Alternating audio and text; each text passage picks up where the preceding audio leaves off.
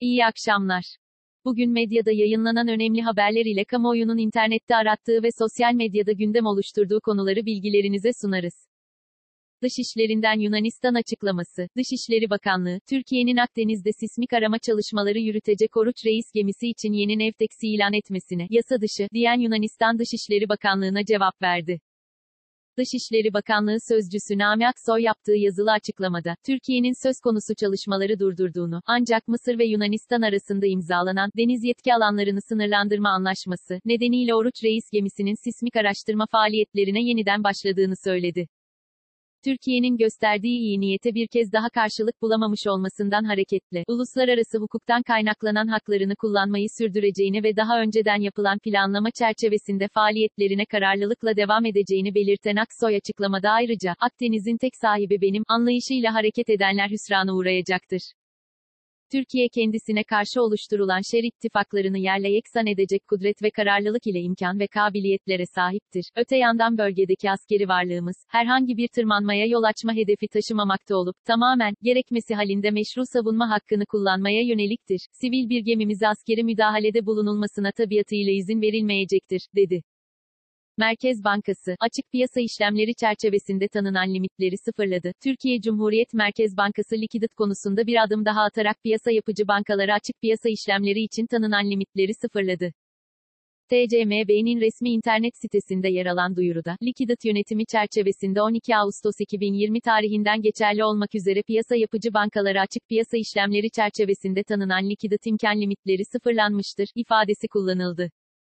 TCMB, yeni tip koronavirüs salgını sonrası normalleşme adımları çerçevesinde, geçen haftadan itibaren bankaların fonlama maliyetini yükseltmeye başlamıştı. Analistler, TCMB'nin likidit yönetimi çerçevesinde yapılan değişikliğin, salgın sonrası dönemde piyasada sıkışıklığa neden olmadan likiditeyi normal seviyeye getirmek için atılan adımlardan biri olduğunu söyledi.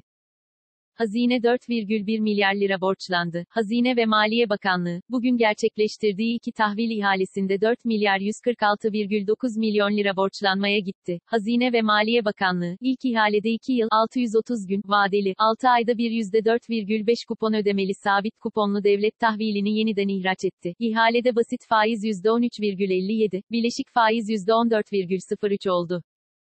Nominal teklifin 2 milyar 366 milyon lirayı bulduğu ihalede, nominal satış 787 milyon lira, net satış 751,9 milyon lira olarak gerçekleşti. Hazine ikinci ihalede ise 5 yıl, 1771 gün, vadeli, 6 ayda bir %0,75 reel kupon ödemeli tüfeğe endeksli devlet tahvilinin yeniden ihracını gerçekleştirdi. İhalede reel basit faiz %1,89, reel bileşik faiz ise %1,9 oldu.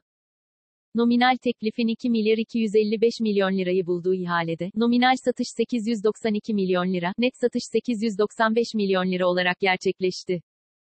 Rusya'dan Covid-19 aşısı açıklaması. Rusya Sağlık Bakanlığı'ndan yapılan açıklamada, Covid-19 aşısının kamu erişiminin 1 Ocak 2021 tarihinde gerçekleştirileceğini açıkladı. Rusya Sağlık Bakanı Mihail Murashko, aşının kademeli olarak kullandırılacağını ve ilk olarak sağlık çalışanları ve öğretmenlere dağıtılacağını belirtti.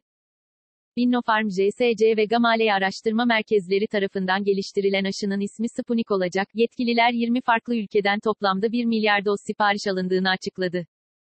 Dünya Sağlık Örgütü sözcüsü Tarik Jasareviç Rus sağlık yetkilileriyle temas halinde olduklarını ve Rusya'nın geliştirdiği aşısı üzerinde WHO'nun ön yeterlilik testleri gerçekleştirmek için görüşmelerin devam ettiğini belirtti. DSÖ ön yeterlilik testlerine başlamak için üretimi inceleyerek gerekli kalite kontrol işlemlerine sokarak, daha sonra laboratuvar ortamında test ediyor. Halı saha ve spor tesisleri yarından itibaren açılacak. Gençlik ve Spor Bakanı Mehmet Muharrem Kasapoğlu, yarından itibaren halı saha spor tesislerinin açılacağını açıkladı. Kasapoğlu, Twitter hesabından yaptığı paylaşımda, kadrolar hazır mı? Halı sahalar yarın açılıyor. İlk golü yiyen yelekleri giyer, ifadelerini kullandı. Gençlik ve Spor Bakanlığı tarafından Gençlik ve Spor İl Müdürlüklerine gönderilen yazıda da yarından itibaren halı sahaların açılması tebliğ edildi.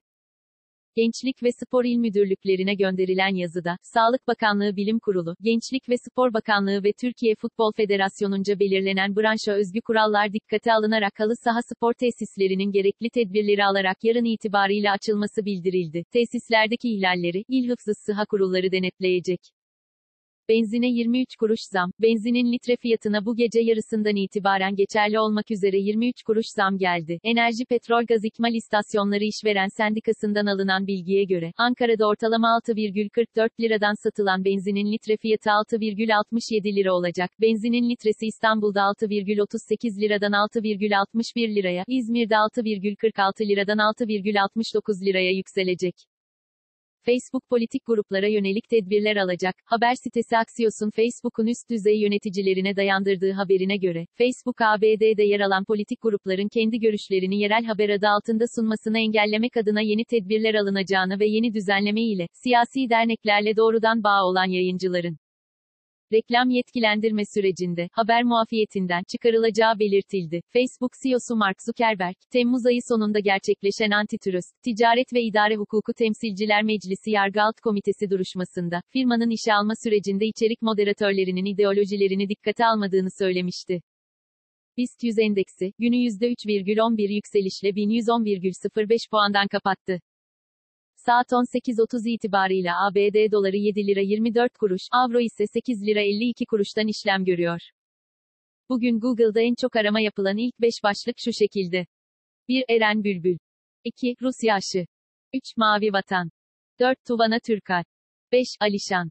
Bugün Twitter gündemi ise şöyle. 1. Hashtag iyi ki varsın Eren.